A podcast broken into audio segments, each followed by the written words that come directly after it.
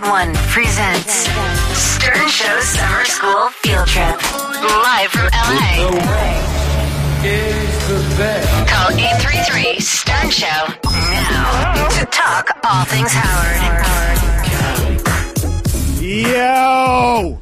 Welcome to Stern Show Summer School. Today is Tuesday, and we are live, but we're live from a very special place. We're live from the SXM studios out here in the garage in Los Angeles, Gary. Uh, you know, we normally do the show. I live out here in LA, and you're on the East Coast, so there's a lot of Zoom interactions. We've been doing that for a few years, but once again, we have reunited, and it feels so good. Hello, hello, Rasan. I could see that um, the whole week that I spent with you, you are super Yeah. happy, and we don't seem to have um enough time together. But you're like, next time you come out here, I'm going to take you here, I'm going to take you there. Like, you're just very happy that we have all come to your home turf. Well, you know, I'm solo dolo out here. It's like me, got the whole staff back there, so it's it's different. Like the you guys get to feed off of each other and all that. I don't I don't get all of that out here. I learned something about you on this trip on a personal level that I was shocked to find. I hope You- it was good. You, it was just interesting because I didn't think you were, um, I didn't think you fell into this camp, but uh, you came the other night with your car, with your Tesla, Yeah. and Rasan is a uh, vanity plate guy. Listen, is that a bad thing? I just I didn't I, I don't know what it is, but I was like, you pulled up with a vanity plate, and I was like, damn, Rasan's like he's balling. You know, you know why I have a vanity plate. It, it's not even that I'm a big fan of the vanity plate. It's my car's black. Right. So in California, the license plates are white, and then it says California in red cursive, and then the numbers are, are blue.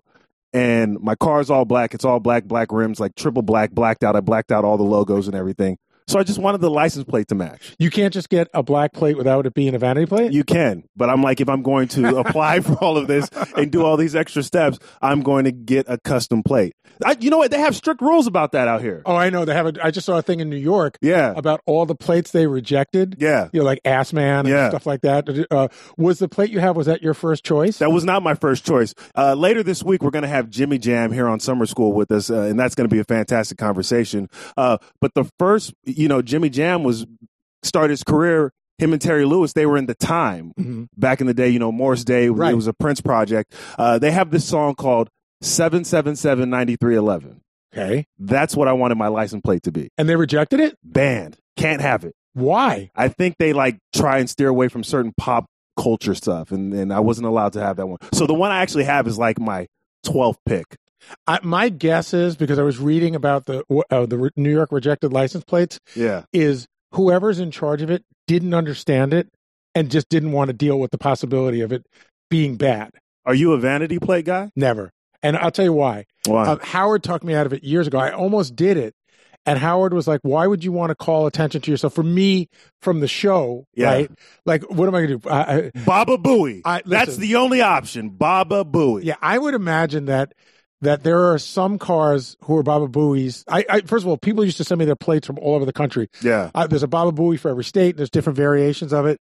But, you know, I always feel like w- the one guy who hates Baba Booey is going to key my car. And why give him a roadmap? I feel like because if you had the Baba Booey plate, no one would actually think you're the real Right. Gary. Yeah. Because So you so like the heat you think you would be getting, you wouldn't even be getting the heat. but you know why? Because only Baba Booey, Gary would be a tool if he got Baba Booey on there. Yeah. And so Gary couldn't possibly do that because could he be that big a tool? Okay, so say you're forced to get a vanity plate. Baba Booey's off the table. You want to do a Stern Show reference. What's the vanity plate you're going to get? Uh, hey now. I mean, that's that's the that's the ultimate. And I wonder. I, and I bet you that's not available. Oh I'm sure it's not I available. bet you it's not available. hey now, uh, uh, uh, I'm blowing my mind. Uh, I'm trying to think of what some short ones are. yeah. Uh, uh, maybe some crackhead Bob ones. They're hard to come by, but they. I was reading this article literally on the plane about how there's this whole department in New York whose job it is to sift through them and try to decipher which ones are trying to slip through. It's crazy. I ordered that uh, vanity plate. First of all, you how much does registration cost in New York? Because registration out here is insane.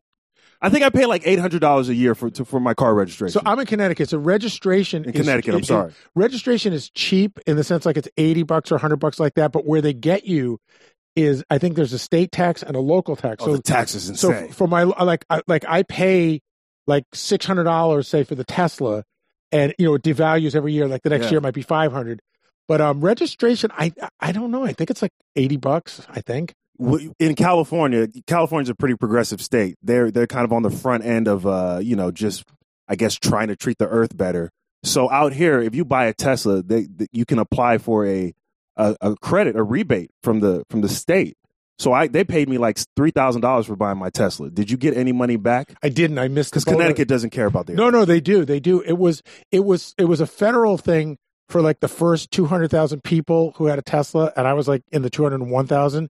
But I looked at another electronic vehicle from uh, Yes. from a major company and it was the sticker on it was $60,000 and by the time I got the federal rebate and the state rebate, it was going to be $43,000. They were going to give me stupid money to buy this car. Okay, well, listen, today is a very, very busy day here on Stern Show Summer School. We're doing something different than we normally do. We have not one live show today, Gary, but two live shows. Today, starting off right now, we have a very special guest.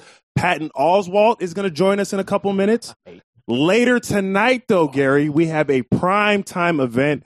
And let me just run down the guest list. Later tonight, we have Andy Richter, Fred Armisen, Ike Barinholtz, and we have a special band leader, Matt Nathanson, will be joining us. And we're doing all this live from the Sirius XM Garage in Los Angeles. And this is where Howard did his week of shows. What was that in 2019 when, when he came out here? October 2019. Yes. And and tonight we have stashed on our plane in Stowaway a couple of special guests as well. Yes. Well, uh, listen, let's get right into it. We have a very special guest to start off today's show.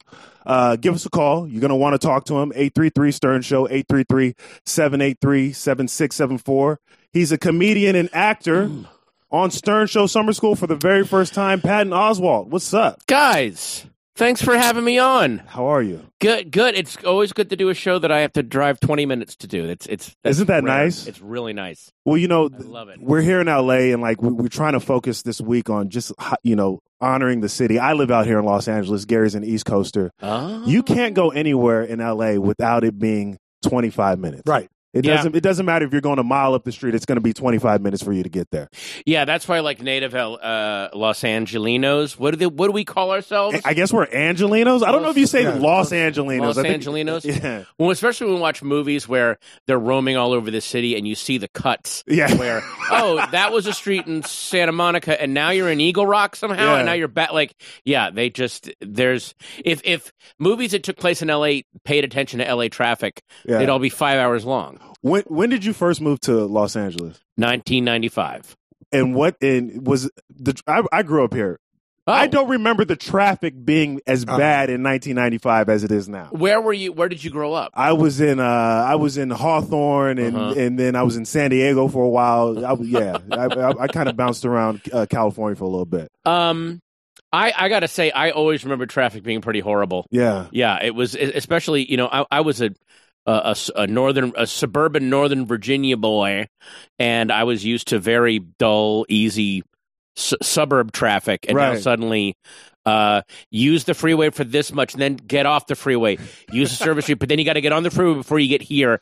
Every, everything was like eh, driving somewhere was like planning a bank robbery. There were so many elements that each had to be hit at the exact time, or you just end up in in hyperspace. yeah. I, I feel like um, everybody thinks traffic is worse than it is now because there was no traffic for like a year and a half.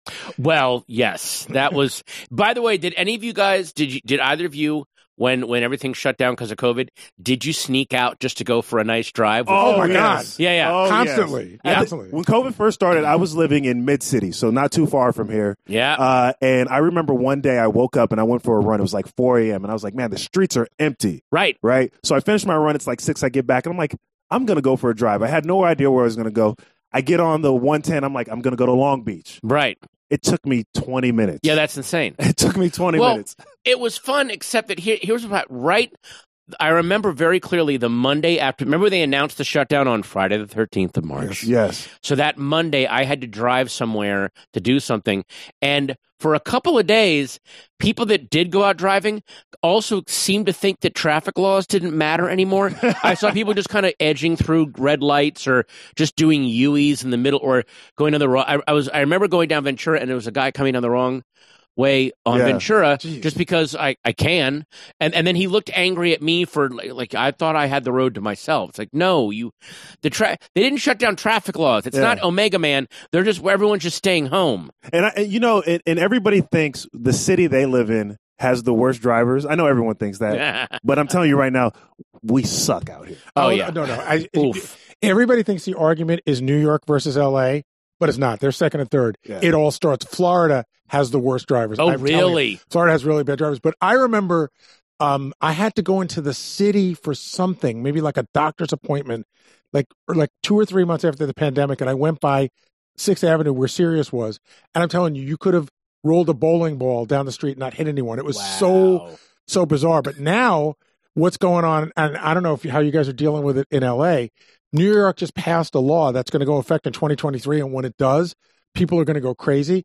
They're putting in it's a um it's a tax. They're charging people to cross bridges below 60, 60th it's Street. It's a tax to go below 60th Street. And it's one thing. It's like it's one thing if you like when you jack up the price on a toll at a bridge.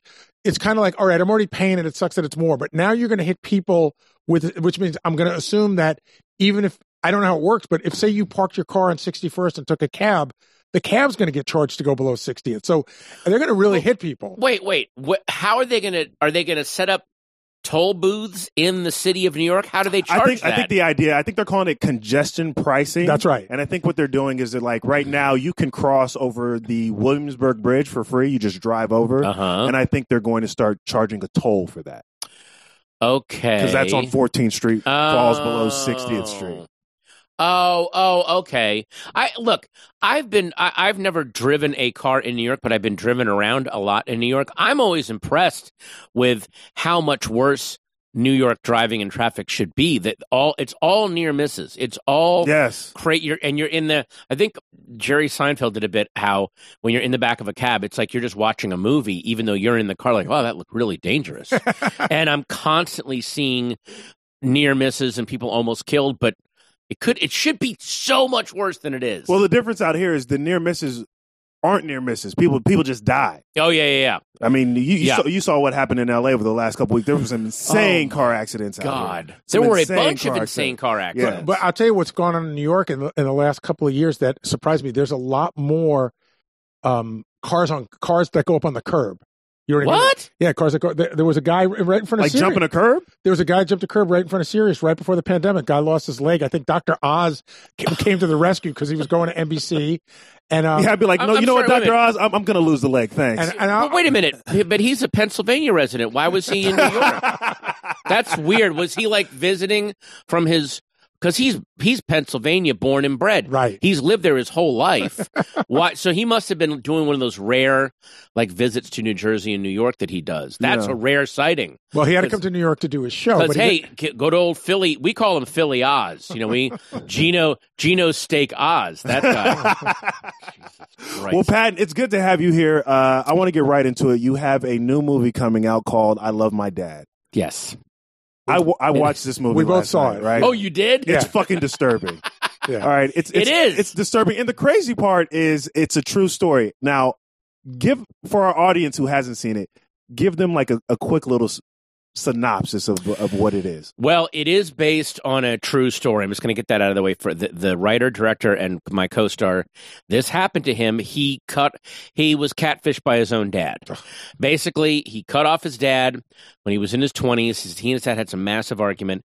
Blocked him on all social media. Blocked him on the phone. But fa- his father created a fake Facebook profile. Cute girl Yeah, contacted him. Just want to talk about stuff. It was a way for the father, in his very messed up way, to stay in touch with his son.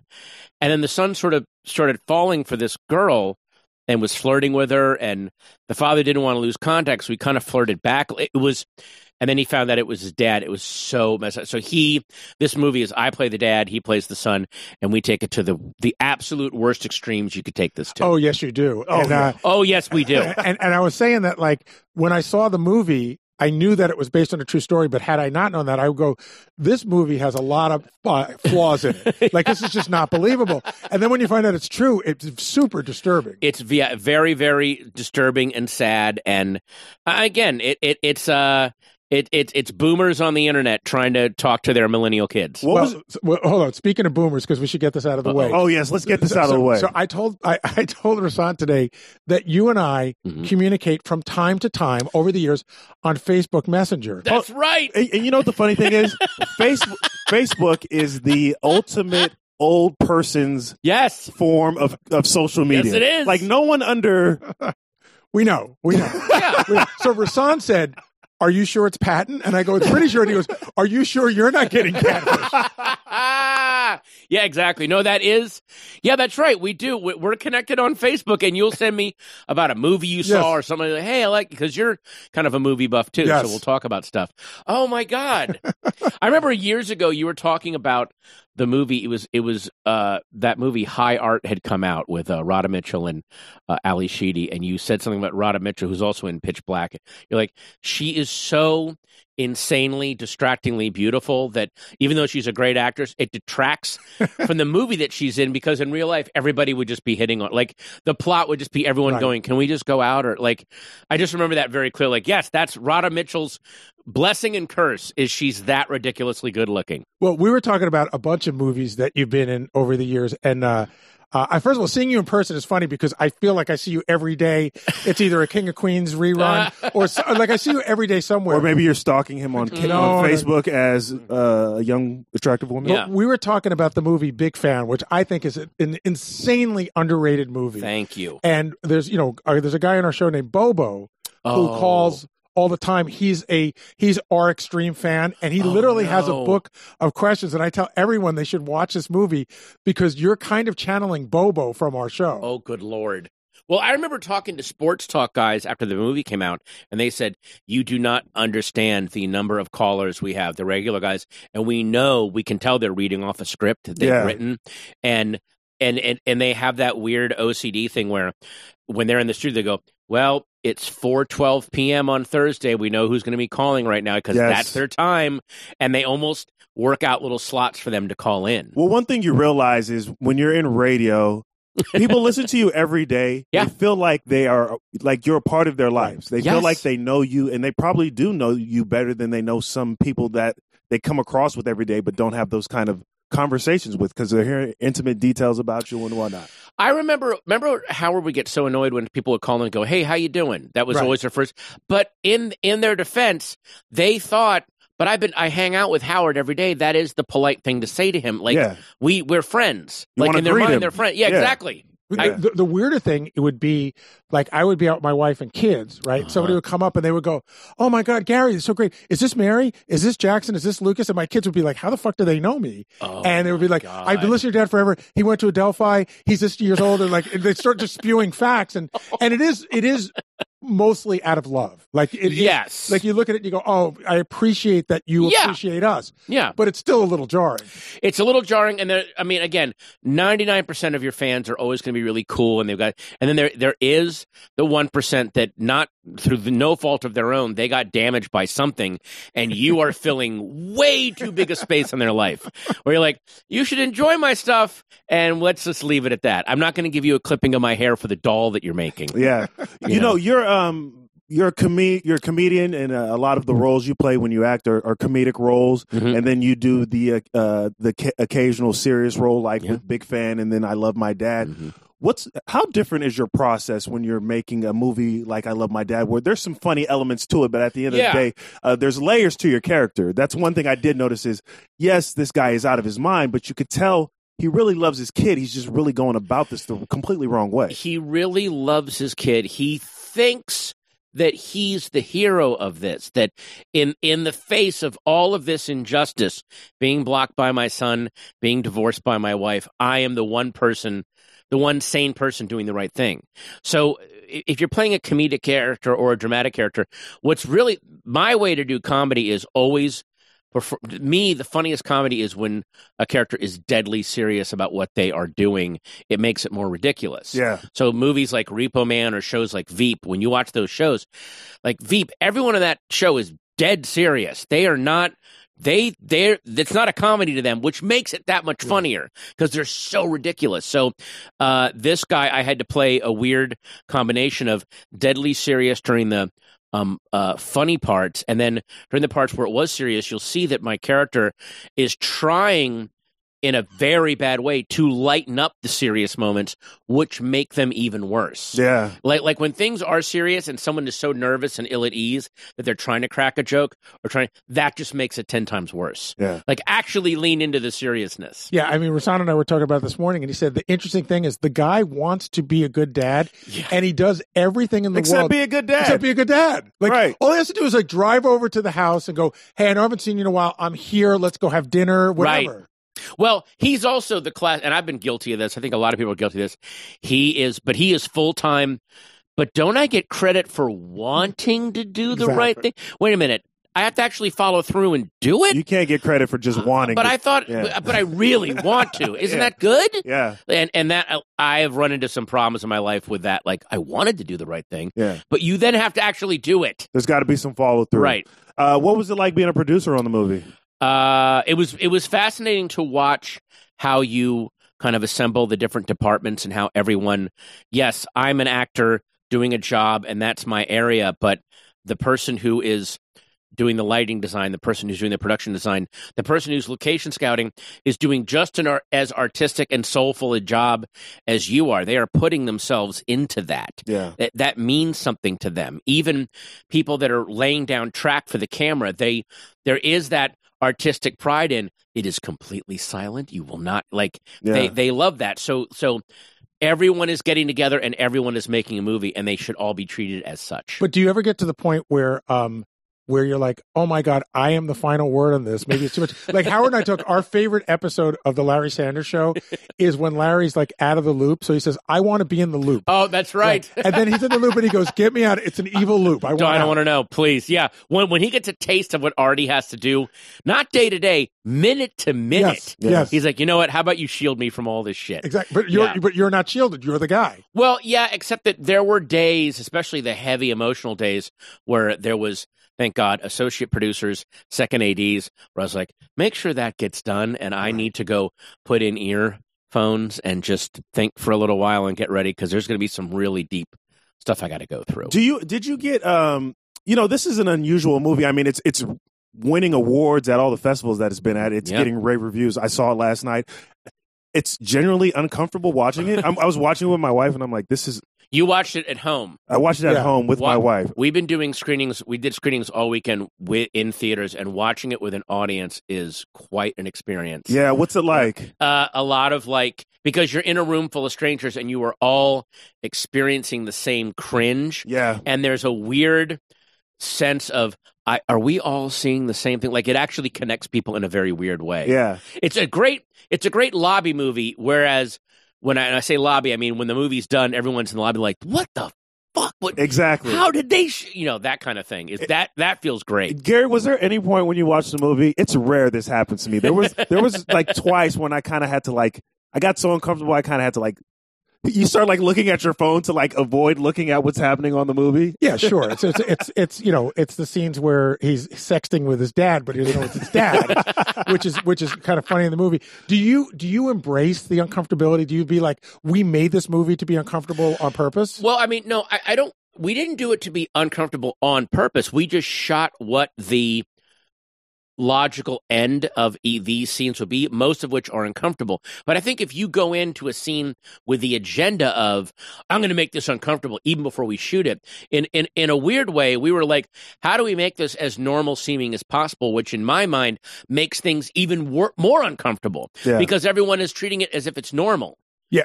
You know, Well- it, it's it's like when a comedian tells you that they're dangerous and edgy, you immediately go, "They're not," Yeah. because you shouldn't have to say that about yourself. I remember when the movie Bruno came out. We had Sacha Baron Cohen on the show on Monday, and my wife and I had gone to a theater in Connecticut to see it. Yeah. And several people walked out in the middle of the movie. Yeah. And so that Monday morning, you know, Sacha Baron Cohen's in the green room, and I go, "Oh, my wife and I went to see the movie." And he goes, "Where?" I go, "In the suburbs." And he lit up, and he goes, "How many walkouts?" and I was like, four, and that made him so fucking happy. I wrote on the Borat movie. I was one of the early writers when Todd Phillips was directing it, and then they switched directors, and I had to go back to King of Queens, and I couldn't go back. But what was amazing about Sacha Baron Cohen is he is never trying to go for edgy or uncomfortable. He literally, in his mind, that is what comedy is. He's not it, the the truly edgy, dangerous people are the people who think that they're normal when they're doing like he think, but that's what good comedy is. And you're like, yeah. Dude, are you're gonna have a fucking naked like basic slap fight in an okay, like like like mapping that stuff out. But in his mind, he's like, yeah, that's a funny comedy scene. like, holy. It also shit. takes a lot of balls to do what he does because he's the only person in the moment that's in on the joke. Whereas Yep. when you're acting in a movie like I Love My Dad, everybody everybody's an actor, and here he's Right. like, I'm just a wild man uh, talking crazy to these Trump supporters, and I don't know how they're going to react if they're going to whip my well, ass. especially if you watch the sequel, there's that one moment where I don't think they planned it well enough, and he gets trapped in that trailer and they're basically they're attacking. It's like a scene from Night of the Living Dead, Yeah. where he's barricaded in a truck and they're just banging on Yeah. the walls. You're like, I can't believe I'm seeing this right now. Man, this is great stuff. Let's take a break. Pat, Oh. thank you for joining us. Oh, We're going to take a break. Give us a call at 833 Stern Show, 833 783 7674. It's Rasan. Gary's out here on the West Coast. Woohoo. Yeah. Gary, say yay, yay, real quick. Yay, yay. Yay, yay. We got Patton Oswalt. We'll be back right after this. She took me to a fish fry.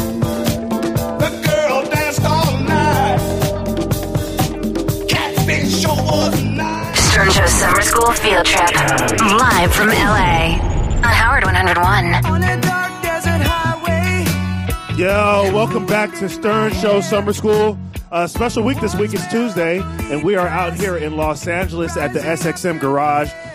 Gary and the gang have made the trip out of out here. We have Patton Oswalt sitting in with us today. Later today at 5 p.m.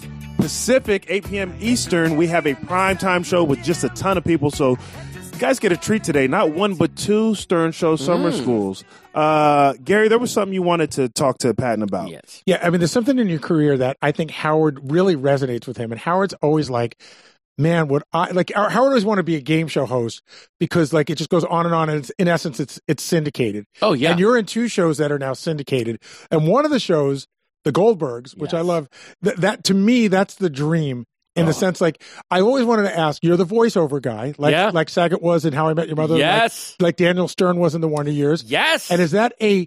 Do you go in like one day a year and just do them all? I do a day a week. They, I had to, you know, they work. They actually work pretty hard on those scripts. So there's a lot of like, we just do one a week, and then I'll do um, ADR like a couple days afterward, just for a couple lines. But um, yeah, it's and I have a little home setup, so I can just they call me up, Facetime me. Okay, here we go. In half an hour, I'm done. That was going to be my next question. So you can literally do it from the closet. I from the cl- I, I can wa- I walk down the hall from the kitchen, and then I go earn my money. Very very lucky. That is great. It's such a Yeah. great show, and I feel like um like for a guy like you, my guess would be you know having King of Queens and shows like that allows you then to go do the things that you want to do. Yes, King of Queens is the reason that I was able to do stuff like comedians of comedy. Um, it gave me the solid enough basis that I could go and do smaller clubs where I wasn't making a lot of money, but I was building the fan base that I needed. So I was very, very fortunate, you know, to have shows like that. But also, King of Queens was a blast to do. All the writers were stoners.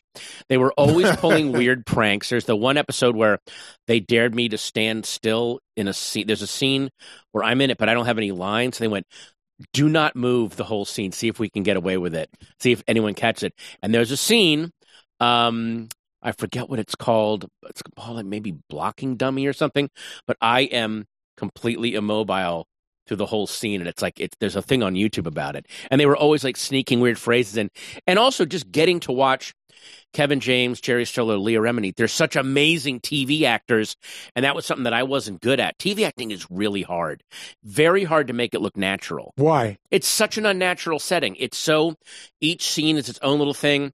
Um, okay, cut. Next setup, and you have to also then pause for the laughs, um, but make it seem like that's part of the conversation. It is a very unnatural art form that the truly great actors, TV actors like Danny DeVito and Kelsey Grammer, um, and, you know, they they can really, really deliver that and make it look so natural. It's very hard to do. And Kevin's one of them. Kevin, there are, there are moments in that show that he doesn't even have dialogue. Just the way that he reacts to things are so hilarious. What's it like when you're filming a movie? The scenes just last longer, and there's not as much uh, stopping and going. Yeah, it, well, uh, well, a we're we're not pausing for laughter. We're Yeah. not, there's isn't that weird rhythm, and yeah, they try to make it more with uh, a sitcom. It's A, B, C, and X camera. So there's you know four camera angles, and then you got to sometimes do parts of the scene, Sure. but not the whole scene. With a movie, it's usually at most two cameras, and they want to try to do the scene all the way through as much as they can to make it seem natural. But do you ever have to do like a super emotional scene where you're playing to someone, except that someone's not there? Like the camera's on you, and you're like you're trying to be emotional, and you're, and you're looking at a I don't know a tennis ball. Yeah, I've had I've had scenes where I had to I've had to react to things that weren't there, like things that were supposed to be frightening and they weren't there, and you've got to really like go over the top. That's why that's what's so interesting about when you watch the Star Wars prequels. It's like the best actors like Ewan McGregor and all these people and, and they're you could tell they were so excited to go do Star Wars and now they're in a warehouse in front of a green blanket and there's some nerd with a tennis ball on the end of a pool cue going, All right, this is his face, just talk here This is the monster. and, and Yeah. like Liam Neeson, and you just it, when you watch the movie, you can see how let down they are. Like, God damn it!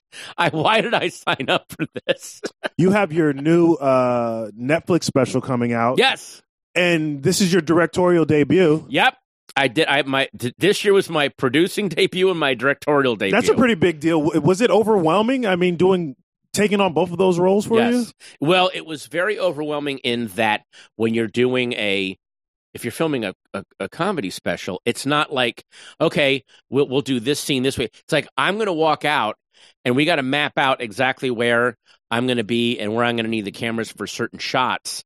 And and we're, we've got two shots at this. Yeah. That's it. We're those we're, we have two takes, maybe a couple of cleanups at the end, but we didn't. Luckily, we didn't do that. You really have to. I, I think a lot of directing is about being humble and just going, "Hey, uh, Mr. Director of Photography, this is my vision for this scene. Do you think that works, or do you have a better idea? Because if you have a better idea, I'll take it. Hmm. You know." And a lot of times, some of my ideas worked, and the other ones are like, "Yeah, but see, if you're if that's how you're landing this punchline, it's better if we're shooting you from the elbow up.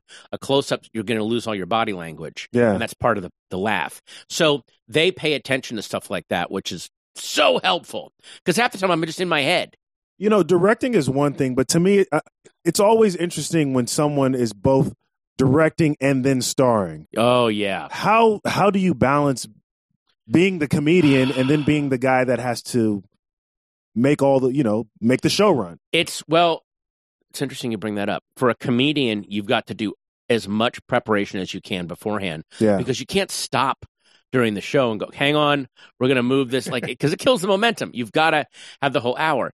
Now with the film, James Morosini wrote, directed, and and co-starred in I Love My Dad. So there was kind of uh pr- like mental preparation every morning for him to go like I've got to be emotional here and I've also got to be aware of certain shots and you know and then there's also things that I'm not like I'm not in this scene but I'm in the scene that's next so I've got to know if I have a vision in my head for how I want the next scene to go this has got to lead up to it so I got to direct these actors to get it to where it needs to be for the next shot Mm. When when it was you, pretty exhausting for him when when you're a director of a movie that you're starring, and I always wonder, do you call and uh, start and call this um the the photography, or do you let someone else do that because you got to get your head in there? Yeah, that's a good question. I would imagine you would have your camera operator call that or did the DP call that. You don't want to be on set. you know, go Yeah. rolling and then Yeah. have to be you know, Action, my darling. I'm yeah, that would be ve- that would be a very weird switch. I don't know if I could do that. I mean, eventually, I'm I'm going to direct a movie. I don't know if I'll also be in it. Hopefully, that's why like lately, like Ben Stiller has become such an amazing director, and but his stuff he's doing, like Escape at Dannemora and um, uh, Severance. Severance is so intense and so brilliant. And I remember him because he directed and starred in uh, Secret Life of Walter Mitty, and it was real. It was really exhausting for him. And I think he finally was like, "I'm just going to focus on the image and the story," and it freed him up to go to this next level. It's amazing yeah. how what an amazing director he is. Well, speaking of Ben Stiller, he was on with Howard, and he was on talking about. Oh, Uh, so he gets to be on with Howard, and I and, and I'm Listen, that's the level he's on, and I'm with you guys. you get Gary Dell'Abate. okay? uh, you get Baba Booey, but he doesn't have the Baba Booey vanity license plate. So I I'm very guys. I'm very happy to be here. Thank you. I do not. I do not think of Howard as the Glengarry leads. But So we saw please- you at at, at uh, Comic Con. You you hosted Oh! the Severance panel. Were you in the audience? Uh, well, we saw the coverage Oh, of it. We weren't coverage. actually there. But how was. Comic Con post COVID? Uh, v- to me, it was very, very dicey. I didn't go on the floor. Uh, I because I just didn't see the the safety re- regulations kind of going on. Yeah, I heard there wasn't any um, outbreaks, but it's so crowded, and I just don't do. As I get older, I don't do well in big, crushy crowds, and also I'm a little spoiled because I used to go to Comic Con in the early '90s when it wasn't massive, yeah. and you could wander around, and it was just it wasn't taken over by the studios, and you could just walk around and go, "Oh, here's Dan Clowes just at a table saying hi." You can just talk to people, and they'd be wandering around. I, you know, you would occasionally run into celebrities. I um. I, I was walking around one time and a guy in a luchador mask came up and said hello, and then he pulled it up and it was Paul Reubens. I was like, "Oh, hey man!" He goes, "Because even back then he would have been swarmed." yeah, So he just then put his thing back down. Gary. Uh, I've actually never been to Comic Con before. We did a show from there uh, some years ago. I, I remember. It's Where did it- you broadcast from? um outside of Comic Con. We were like at a hotel, Oh, like right okay. outside. But I remember I would go running every morning, and I would see like the lines of people waiting to get in. Uh, And um, it's a very dedicated group of people with the costumes, and and then when you get inside, it's just like it's a lot. Oh, I mean, it's a lot. You don't even know where to go. well, like, how no. serious do you get with your con? Because you know, people go all the way. Yo, oh, no, You never want to go full con, but some people do. You know, I, I don't. I don't cosplay it up. Um, I, I do try to go if I can get to the floor. I couldn't do it this year. I like to go to this place called Artist Alley, yes, and you bring your notebook and they draw stuff for you. But I couldn't do that this year. I nothing is sadder when you see someone who really puts their time into a costume, and then they're on the floor, and every two seconds someone wants a picture with it, and they can't enjoy their con. Oh, I was I I went the year that I went. I Yeah. saw literally fifty Khaleesi's ranging from like 100 pounds to 300 pounds. right? Like every Khaleesi imaginable, every color imaginable. Yeah. And I'm sure like the one that showed up goes, oh, I'm going to be the only Khaleesi there. Right. Well, okay. I don't know if the story is true. I saw the first part of the story. The second part, I think it's apocryphal.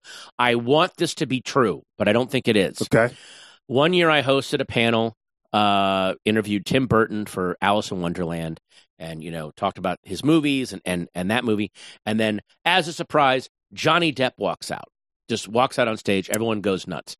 Then we're back in the green room, Hall H green room, and I'm over. I overhear Johnny talking to his handler or somebody, and he was saying, oh, "I'd I'd love to go walk around on that floor, like you know, look at the art and stuff." And and then I heard her go, "You can't go down there. You can't go down there. You'll be mobbed, and it'll be crazy. I'm sorry, you just can't go down there." And then they left. Now, what I heard, I don't think this happened. I just want this to be true so bad. What I heard was that he and his assistant, or maybe he just went to one of those Halloween superstores, bought an out of the bag Jack Sparrow costume, threw it on, and then walked around. Which you remember, there's 900 Jack Yes. Sparrows, and nobody looked at him twice. Well, I feel like if there's any way you can, if there's any place you can show up and play yourself without Yeah. people really thinking it's you, it's got to be Comic Con. and, and especially because what he did was, oh, I'm going to put on the costume that took no effort, Yeah. which no one looks at, Right. and also the the vibe. What I heard was everyone going, "Oh, this guy looks a little like Johnny Depp who thinks he's Jack Sparrow. This is sad." He I just heard bought that- that out of a bag. I heard that Bryan Cranston walked around a Comic Con wearing a Walter White mask. Oh, that's that could be very yes, he did because then he went on a panel and he pulled the mask off and it was him, and You- everyone lost their minds. You know, when you talk about Artist Alley, like I'm not a big art guy, but that was for me the most Oh. fascinating part. And one of the things, and I think there's a reality show in there, is all the people that come from all over the world with their art. It's almost like American Idol. yeah, And they go to the and they go to the artist and say, Can you look at my stuff? Am I any good? Yeah. And it's kind of fun to oh, watch. Oh yeah, that is, uh, and also there are people in Artist Alley that are kind of doing that. Like, hey, get my name out there, like you know, because that's where I think some publishers will go looking for new talent. Right. But then, yes, there are also like Bill Sienkiewicz is down there making you know a hundred grand because everyone's like, could you draw Elektra and and have her fighting the Blues Brothers, and then also have it like everyone has their weird requests, and so yeah, the the big ones get mobbed. I want to talk to you about your podcast that you have with your wife. Yes. Uh, did you get my text? Now, here on the Stern Show, there's this thing that that happens. Mm. Guys like Gary, Howard, Robin, and Fred, they've been together. Their careers have spanned 30 plus, 40 plus years. I remember listening to you guys back in uh, Washington D.C. That's the first time you got into the show. Howard Yeah. Stern. Wow. 50 Ways to Rank Your Mother. I had Oh, the yeah. album. I had it all memorized. All of it. There's a thing here on the show where even though these guys have been together for so long in their family, Yeah. they have all the difficult conversations on the microphone. Oh, because hell yeah. Do you do the same thing with your wife? We have had, oh God, there are moments where I'm telling a story and then she will jump in on something and then I will get so annoyed. Like I was, I was telling this really complex story about the making of the Texas Chainsaw Massacre and how um, one of the crew members had gone to a set of a big Hollywood movie that was shooting like a mile away to steal some of their craft service food and he got chased away. And it was a Sidney Lumet film. And I was trying to talk about how like huge things colliding. And my, my wife just was like, hadn't said anything for like a minute. And then she went, I auditioned for Sidney Lumet one time. And it was like, did you listen to anything I just said? She was like, no, but I heard you say Sidney Lumet. I'm like, what? Like, so Well, that's be, that's called being married. yeah, it is. Yeah, exactly. You, you tune them out, and then oh, I know that part. Yeah. So it was that. But yeah, I mean, you guys definitely. There's that always playing out of this is what our relationship is like, and it does work. It, from an outsider, it's like, well, they, those they shouldn't be working together. Like, no, no, no, no. This is why the show is great Yeah. because everyone's clanging into each other like this. It makes it really fun. Well, Gary, you sat down with Fred last week, Mhm. and I listened to that interview. I thought it was great, and you brought up the conversation. I, I the cri- not the cri- conversation, but the criticism I gave you. Like, you know, you guys can't be vulnerable with each other, and you've known each other for so long. So I started the interview with Fred. We were just doing a deep dive with Fred. Yeah. And I started with that Rasan and I had spoken. Like, he, he goes, Do you love Fred? I go, I love Fred like you can't believe. And he goes, Well, why don't you tell him that? And I was like, Because that's, we don't do that. Yeah. You know, Yeah. so so I started off by telling Fred how much I appreciate him. hmm But um Rasan and I were talking about this earlier. Like I've even in especially more in the early days, have had conversations with my wife through the show. And like the one I remember specifically was my wife wanted to get something for the house Uh-huh. and I wanted a treadmill, and we were kind of locked in it. And then I brought that conversation to the air, and Howard and I talked about it in the air. Then my wife heard it. Then it was easier to have that conversation with her once we did it on the air. But it's also insanely dangerous. Wow. Yes. I mean, there's been some. I mean, I can remember some kind of intimate stuff that got discussed on the show. Oh yeah, years where you're like, yeah, maybe don't bring that one up. oh yeah. I mean, I there were before when we were on terrestrial radio and the show was only on in the morning and it wasn't rebroadcast. Right. And I was in charge of what was rebroadcast for Best of. Right. Oh. um, th- like there were two things that were going. First of all, one time, like Howard would ask me something, and I would look at the clock on the wall because I knew my wife didn't get up till seven. So if it was six thirty, I might talk about it. And then the other thing is, like, I would somehow something got brought up, but I know I, my wife doesn't listen every minute of every day, and I go home and she'd be cooking, and it would be this weird thing. I go, uh, "Hear the show today?" and she go, "Why?" I was like, "No, just checking." But you're like almost snitching on yourself. yeah. No, no, You're it like was- You're snitching on checking yourself. yourself, though. But hey, hang on, though.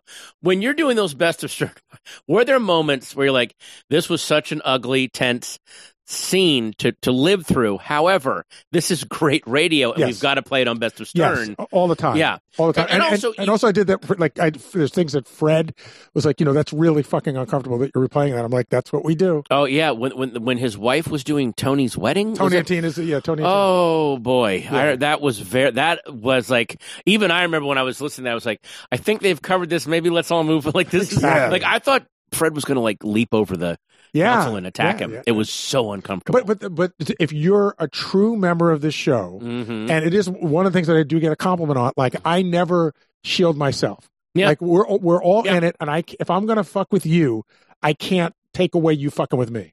Yeah, I remember there's an author, uh, James Ellroy. He said something I love, which is it says in the Bible, judge not lest ye be judged. But that means if you're willing to be judged and judged harshly, then judge on, motherfucker. like as long as you're open to the feedback, that that's what that phrase means. It goes, Oh, go ahead and judge. Just know that it's going to come back Yes. at you. It's like, fine, let's do it. And it does. Yeah. Well, Gary, I'm just impressed that you were able to get what you want because in my house, my wife gets everything she wants. So I need your wisdom. Oh. I, I never get anything I Hold on. First of all, I'm I, bringing. never, I never get anything I want. Rasan, so I'm bragging about a W in '96, so don't get I'm. I'm just saying a W is a W. I've been with my wife for 10 years and I don't have any wins. I'm like the Oh. fucking Clippers. Oh. I suck. Really? Yeah, I'm horrible. Do you have like the like the Babe Ruth curse on you? You can't you can't win an argument. I, w- I think I think the the small minor victory I got is uh I got I got my kids my first kid's name that was it her first name I got Really? that and even and even that was a fucking fight. Uh, there's one more thing I want to talk to you about Okay. before we wrap up. Right. Uh, Howard is always talking about voicing animated characters. Uh, he talked about the gigs he's offered. Ultimately, he's never taken them. Uh, and you, why is he? He has such a vocal range. Why he doesn't have to do it as his own voice? He can do different voices. Why not? It's great. I think Howard, Gary, and you can clarify this more. I think Howard likes the idea of stuff more than he actually wants to do them. Yes, He's like exactly. Warren, Warren Beatty will will hear any project and get all excited about it, and then eventually not do it. And then Yeah. the word is, oh, he likes to date movies. He just doesn't want to marry them. I mean, I, Howard again, like, oh, I would kill to do a game show, and then I think sometimes he gets offered game shows. He's like, yeah, I thought I, you know, that, that was like, I, I said that I didn't think you were going to actually ask me if I want to do one. It's it's got to be the golden gig for you. I mean, you have Oh. made your way into the MCU universe, uh, voicing animated characters. Yes, uh, God. I mean, I'm I'm do I narrate the Goldbergs. I'm Matthew the Raven in the Sandman. Um, I'm uh, Pip the Troll on the uh, on the Turtles. I was MODOK. Yeah, I mean, getting to do voiceover is the best. It's so much fun. Is it uh and, and how what's the difference what's the difference in your process uh when you're standing in a studio behind a microphone staring at your character on the screen voicing it?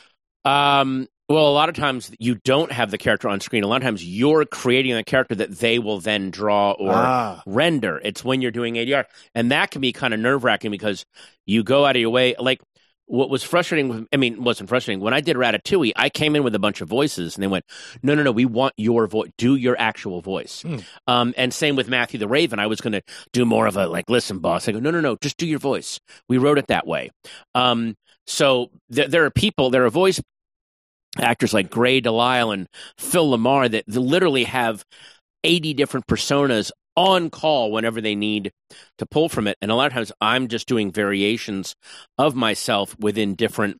Um, so it's much more closer to acting. I have to be way more physical. They they are embodying and almost like leaving themselves to become something totally new. yeah. You know, you could play you could play four different Phil LaMarr vo- um, voice performances and not know that's the same guy. Like there are people that are like at like Mel Blanc level. Yeah. You're like, that's the same guy. They're like Yes, the elite guy. of the elite. Yeah, yeah. Oh, yeah. It's For sure. Incredible. Yeah. Well, Patton, thanks for joining us today, man. You guys, make sure you check out his Yay. new movie. I love my dad. It's incredibly uncomfortable, Yes. but it's worth the watch. Compelling. It's It's compelling. wild. It's absolutely Please wild. see it with an audience. You'll trust me. You'll have so much fun watching it with an audience. And also, go to Netflix on September 20th. His new stand up special, We All Scream, will be available. Thanks for joining us, man. God, so good to see you guys. Good to see you, too. Appreciate See you, it. Gary. Don't go anywhere. When we come back, we'll kick off today's programming.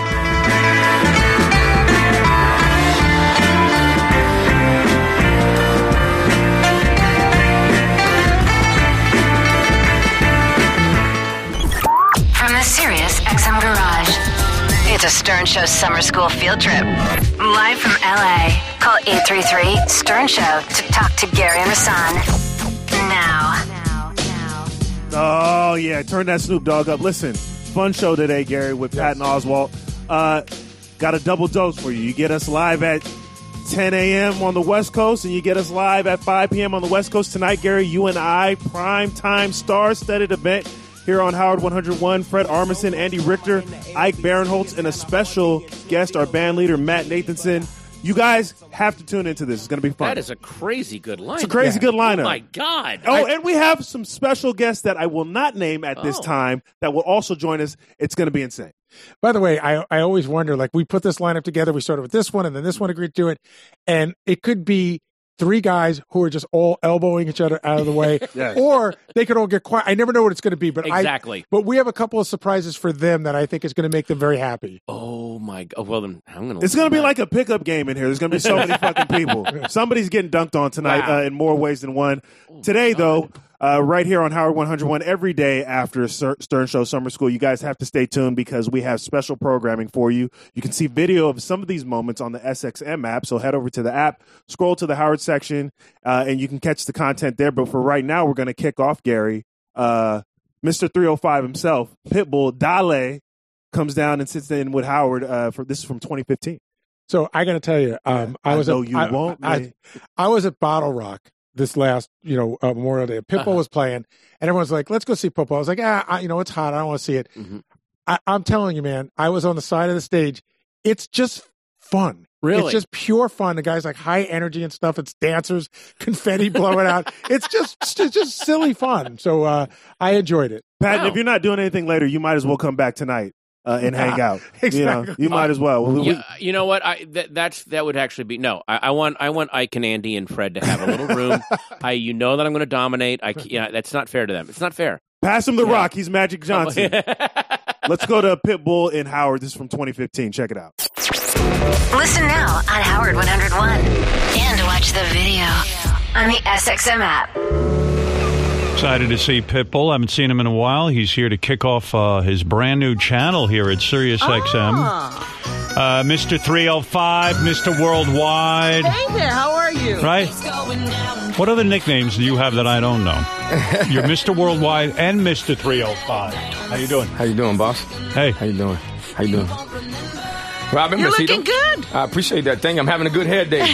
you are having a good hair day. Do you ever? I could see that you do have your own hair. You Yeah. shave your head, but you do have your own hair. I mean, because I can tell from the follicles on top. no, we got hair. It's just easier to shave and keep it slick, keep it moving. But do you ever say, "Hey, maybe I'll grow my hair"? I mean, you know, most guys would die to have hair. You know what I mean? Yeah. The guys who are bald. You're not bald. No, Am I correct? you're correct. So why shave your head if you have hair? to be able to, you know, uh, stay clean and sharp, quick, and not have to d- uh, depend on anybody to come and cut my hair. Pitbull, is it an OCD thing? Like you know? Nah, No. not at all. No way, shape, or form. What kind of hair would you have if you did grow it out? Good question. I haven't seen it in a couple years, so I don't know. You're not curious when you go on vacation. Do you ever say, "You screw it"? I'm Let not me just shave let it head." grow. Nah, huh? not at all. Maybe maybe the beard I let right out, but I would love to let it grow at a certain time. You know, maybe like my, my father. I would father like had to- a nice look to him. Your father did have a nice Yeah, look the, to it. the 80s look. And know? would he slick it back the Yeah, hair? that's right. And always had a little comb in his back pocket and hit it up. Bam, bam. what age did you make the decision to start shaving your head? I said about 2000, 2006, 2007. Did it have an influence on your career? Did people all of a sudden say, "Hey, that's the guy who shaves his head"? You know, the, the look. Now uh, they do is they run up and say, "Are you really Pitbull?" I said, "Nah, I'm Michael Jordan." yeah, but but in a sense, you got to always be concerned with image, especially in your business, the music business, and you've managed to stay A on look, top. yeah. Yeah, I you mean, know a what look is a look, but I also think that you know uh, people. I think it's more about the character. A lot of people have looks and images, and they try to use the whole the ah factor, and then it's ah, and then you go, "Who was that again?" Right.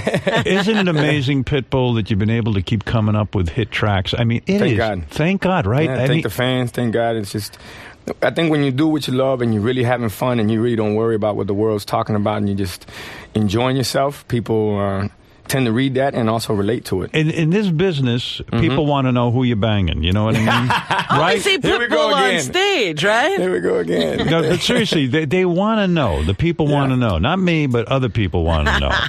How are you keeping this all uh, quiet? On the down low. yes. Well, I think a lot of people, I would say, call that into their life. They they like that, you know. They like to give their private life out there. Me being a person, the way that uh, I grew up, the kind of guys that I grew up looking up to were always private, and so they, you knew exactly what they were doing, but they wouldn't talk about it. Right. And and they were very passionate and protective of the things that they loved. So when you So go that's the to same way I look at it. an award show, you don't bring a date? No, no, no, nobody. Wh- why not? Though? I think, to me, No. the hottest thing you can do when you're a single man, Yeah, say to some, you know, really hot girl, yeah. I'll tell you what I'm going to do, honey.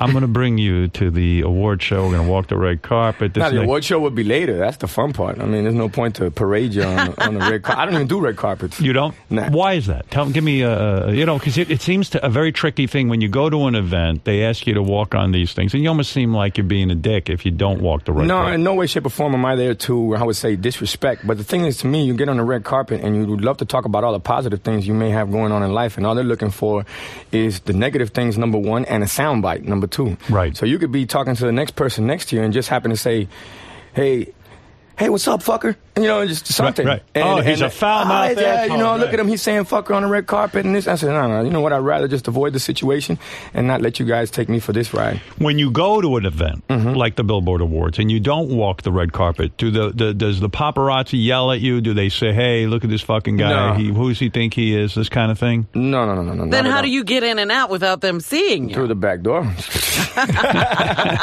Where there's a will, there's a way, mama. But you really are a private guy. I mean, you Yeah. you you have six children. Yes, sir. With a couple of different women, and I asked you the last time. I said, "Are you wearing condoms now?" And you you tell me you are.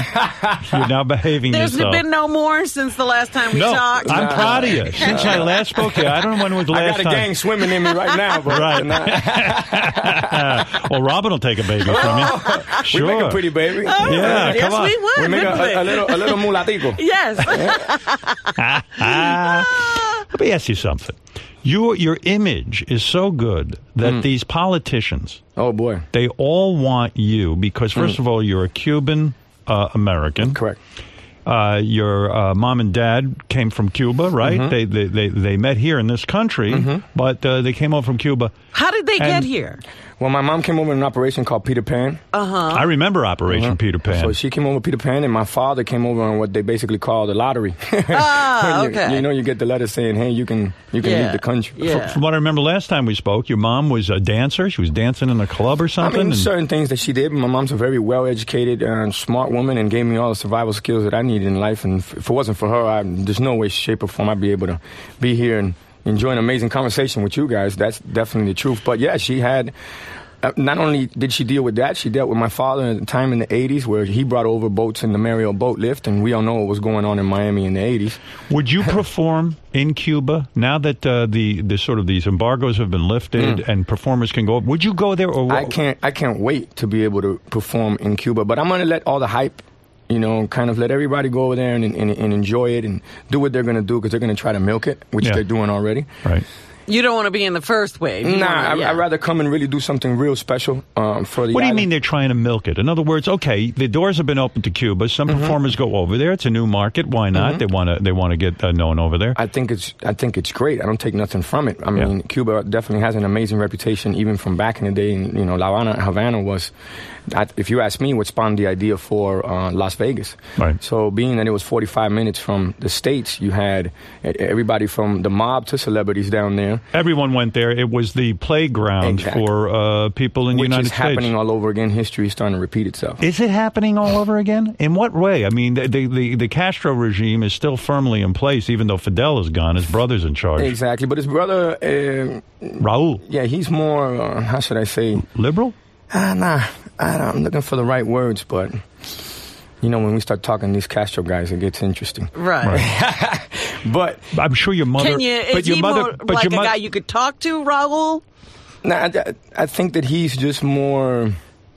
He likes the business side of things. Uh huh. Right. He was looking. To, he's looking to expand their economy, Right. which is in big trouble. Right. And always been in big trouble. you know? always been in big trouble, but, but nevertheless, they always kind of stuck to not deal, doing business with the United States or trying to open up diplomatic channels. Those were all deals that, that a lot of things happen out. If you ask me, when you have what happened with Kennedy, man, he rest in peace, and you had the Bay of Pigs, and that went down, and those are certain. I think he was playing chess when you talk about Fidel Castro, when you talk about uh, the Russian Missile Crisis. When you grew No. up, though, did your parent your parents were probably firmly anti-Castro uh, and hated uh, his regime? I would assume. Well, there's two things. My my you know, abuela, my grandmother.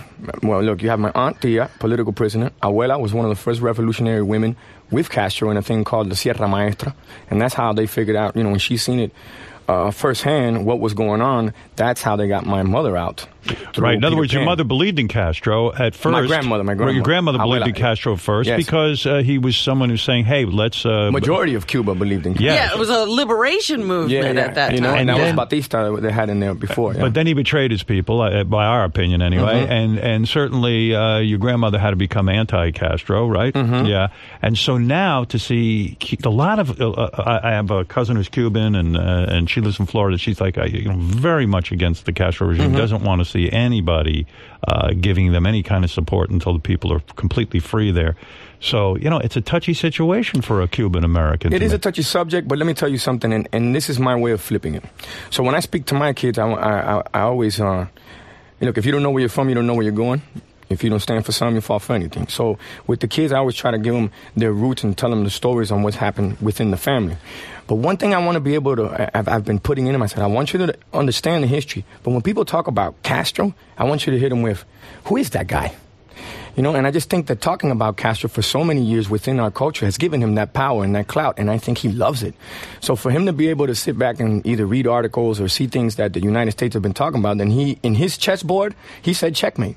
Right. So to, I think the next generation for us to be able to go, who is that again? Who, who are we talking about? Oh, And it's then open up the doors. Yes, you, you know, you take that away. and bring them capitalism or whatever, and uh, their economy will grow, and maybe they'll just sort of join the world. Well, it's going to be. Uh, I think it was even Carlos Slim had. Uh, from, I don't want to misquote him, but he called it the the gold rush of the Caribbean, and I think that.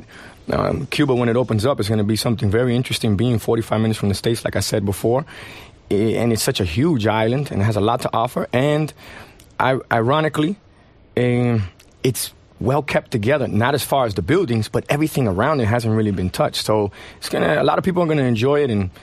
So this will be the first time you ever go to Cuba when you go there. No, I've. I've been to Cuba. Oh, you I went to been. Cuba 2001.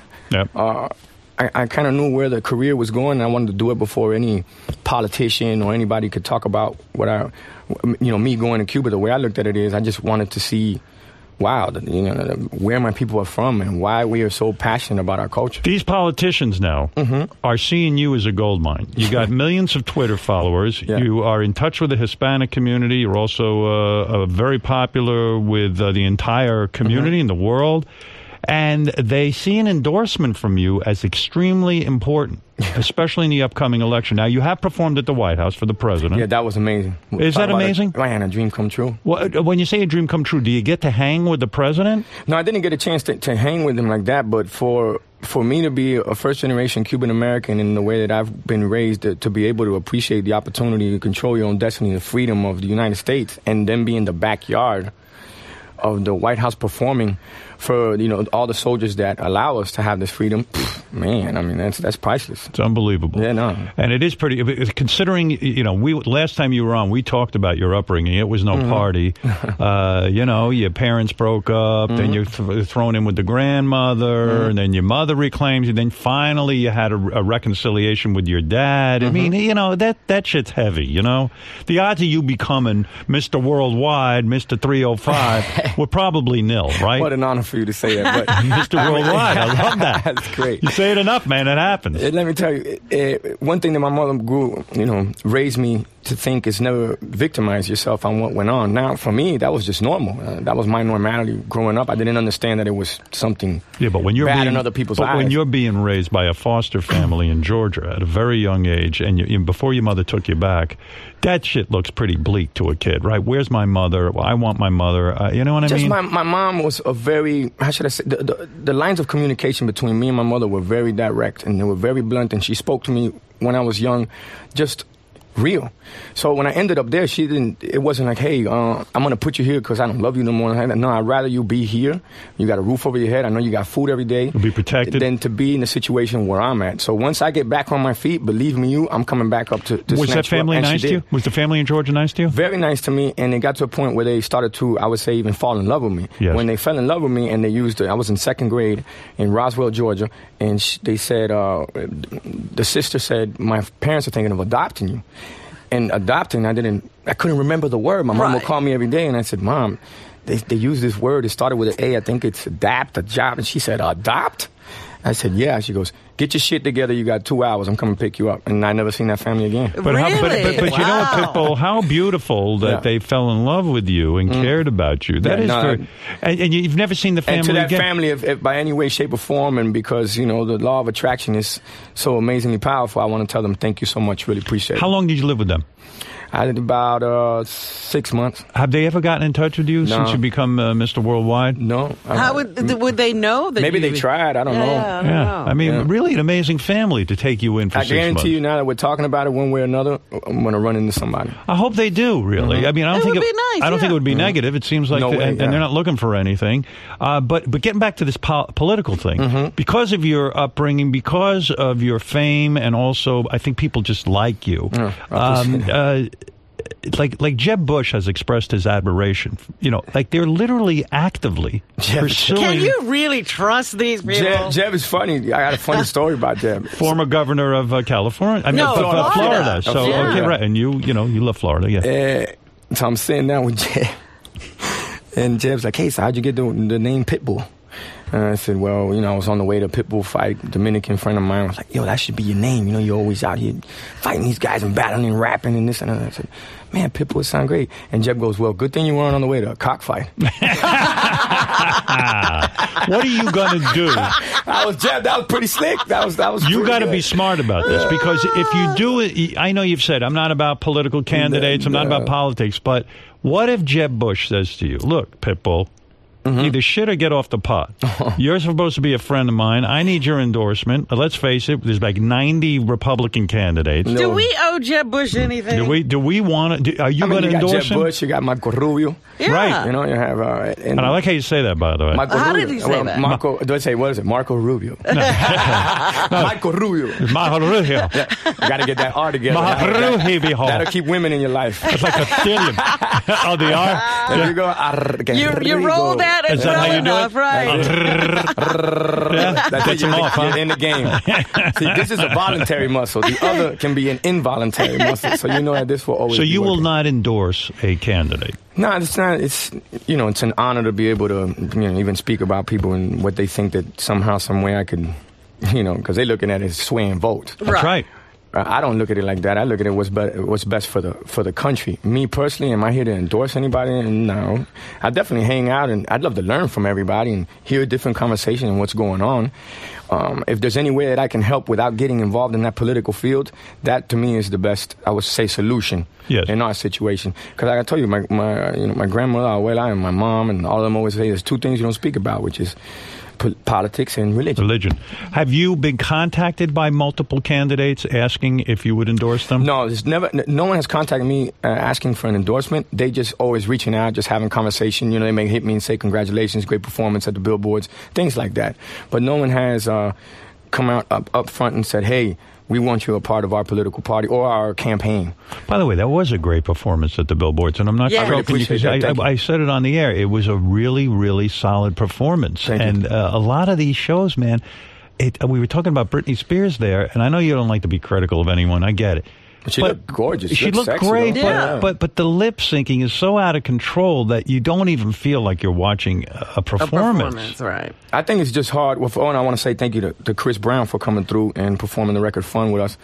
Uh, when you have somebody up there that's dancing and moving, you know, I know, I'm- you can't- you can't do it all. It's tough. Yeah, it's real tough. So I can I can definitely. But it- as a feel viewer, them. it comes off poorly when uh, some of these people are, are lip syncing somebody. Then you see a guy. I watched your performance all the way through. Thank you. And I watched uh, the guy uh, take me to the church, Hozier. You know, Hozier. because it Mm-hmm. was live. You know, it felt it felt good. Now, did you get crap from working with Chris Brown because of his Rihanna situation? No, no, no, no, no. You didn't. Nah, I Did mean, you- Chris Brown, I don't think he really got a situation because growing up around the neighborhoods we grew up around, everybody had that kind of situation. So to me, it's normal. But I don't think that. Uh, I think Chris is phenomenally talented. He's Right. just one of those no guys question. that's just too talented, you know. Right. And, and it's funny because I grabbed him at um, at the award shows in Miami, which is on the Spanish side. It's called Premio Premio Los Nuestros. And I told him, I said, Chris, man, you know, you got such an amazing opportunity in front of you, and no matter what you do, one way or another, people just accept you. But could you imagine if you would channel your energy in in I wouldn't say in a positive direction. I'm sure he really tries it, but just watch what you're doing. Just try to give him some advice. and to be honest with you, I can't wait till he really makes that tweak. You know? It- that's all it is. It's a tweak. I promise you, that's what it is. I mean, you felt comfortable enough with him because I know you guys are friends. Do, I, do you feel comfortable enough with him to sit him down as a friend and Mm-hmm. it say, was "Look"? backstage. They didn't sit him down. It was Right. just giving him mm, real quick little piece of advice. Was he able? That's real good advice. Mm-hmm. Was he able to take that in and say thank you, or did he say, "Hey, man, why don't you mind your own fucking no business"? way, shape. No, he he said thank you so much. Really appreciate it. You know that means a whole lot. He's a. I'm telling you, he's a good kid. You could tell he's got a good heart. It's just certain situations. But it is risky business for you to record with him, right? No. did any of your advisors say to you, "Look, stay no, away from no, this no, guy"? No, no, nobody advises me but myself. To be honest with you, Is that I true? make the final decision. Yeah, I mean, you you have options to make an educated decision, but at the end of the day, Chris to me is, is an amazing talent, and I would work with him over and over and over again. And any times we're at award shows together, it's always a pleasure. And he, I'm telling you, he's a good kid, good heart. Sometimes. Uh, such as myself, never been a troublemaker, just always was around some trouble. Yeah. Well, he it- made the trouble. I mean, he did. He did hit a woman. Uh, it was very well publicized. But since then, it seems that Nah, it's I mean, the people around him He's definitely too. moved in the right direction. Yeah. And like I said, into any story is her story, his story, and then the truth. So we really don't know how that what what came about. So, like I said, yeah. Yeah. well, I, mean, the Good performance. thing is, the- performance is the t- fun. yeah, He's but great, and uh, like I said, I'm, I'm looking forward to making a whole lot more records with him. I want to uh, congratulate you. We're here to celebrate the Pitbull channel, which is not even a pop-up channel. It's going to be a permanent channel here as part of Sirius XM. The channel's not called Pitbull; it's called Globalization. Globalization, yes. and uh, that's sort of your theme for uh, this year, right? To be global, to be to be around the world. Well, any, anything, if you've noticed in the last couple of years, I had Planet Pit, one of the albums, and I had um, Um, global Warming and now Globalization. So the only thing that I'm really able to speak about is the world at this point because that's all I'm seeing. Yeah. You know, so when you hear me saying in the word, in the movie, sorry about that, in the song Fun, when I say fresh from Monaco, performing from Microsoft, Miami to LA, G4, we're taking off. Like that's just, I'm just giving you what's going on in my life. Right? Yeah. You, you still uh, renting that G4? You still running around in that I'm thing? still, still, yeah. when are you going to buy a G4? No, I don't know. You know, I told you, man, if it flies, floats, or fucks, rent it. But speaking of that, you got to go down to the Bahamas and Miami with me. We yeah, gotta- I'll be divorced if I go with you. Oh man, you know. What goes- all right, what we'll happens Throw you a if- divorce party. What happens? what happens if I hang with you? Seriously, am I gonna? What, what's The, the there great orgy? thing about hanging with me is that everybody around me has the old school mentality of no phones, no pictures, no cameras, and it's everything stays in your mind. And like I say, what happens in Miami never happens. Let's say For I'm me, hanging and- with It you. never even happened. Yeah, I, I got one that says, what happens in Vegas stays in Vegas. What happens in Miami never happened. But if it did happen, it stayed in Vegas, so you're straight. Don't worry about Yeah, but wait a second. So if I'm hanging with you, that Yeah. means nobody whips out a cell phone and starts taking pictures. No, no, no, no, These no, no. Fucking assholes ruin it every time. Yeah. I have friends. They, they always Everybody's surreptitiously they're taking out that everything. goddamn cell Yeah. phone. You know I what's want funny? to crack them over the fucking yeah, head. I say you guys are so busy taking pictures, you're missing the big picture. right, you're missing life. You're missing life. B- growing up around, and I can be straight with you, so therefore, and, and that's just what I love is this conversation. Thank you. Growing up in the cocaine capital, meaning Miami, all I seen, a lot what I seen growing up was cocaine. So I seen what the the habit of being addicted to something was. Mm-hmm. So then you can really watch somebody's character and personality and tell you, okay, this person will be hooked to an eight ball within six hours. I know I can come back and see him. By next week, he's on an ounce. By the time he's on an ounce, he's on a, you know on a quarter, whatever it may be. And I'm watching phones now, and phones the new dope. Yes. So what happens when you you are now welcoming or telling people you're saying, hey, from your five year olds to your grandmother, you guys are on the same dope. Do you know how much negative energy you got on that phone right now? You carry around with you. I guarantee you, because they were asking me, "Do you read anything? Do you see what they blog? Do you see what they do?" I said, "Hell no, I don't read none of that shit." Who gives a fuck? Yeah, I definitely don't give a fuck. What so I stayed on a on a. What do you got? The Uh, BlackBerry. you- That's- Oh, You have you're a the BlackBerry? Yeah. you're not Yeah, on the old iPhone. Yeah, that's Jesus it. But you know what? At least it's encrypted. and nobody gonna get in my shit. All right. Well, that's a lot true. of people should have took uh, my advice. That's Sony, right. Clinton. Right. All of them. Okay. That's right. Yeah, it's- Yeah, no one's stayed gonna, on the BlackBerry. God, God knows what's going on on that Yeah, hopefully it BlackBerry. helps their stocks. All right, listen, uh, Pitbull, you're a great guy. Thank you, man. Thank I you for appreciate it being so much, here. Howard. That's an honor. We'll be back right after the Once these again, thank you. Howard. Thank you. Thank you. See exclusive video from that Stern Show moment now Now. on the SXM app. Sternthology, Howard 101.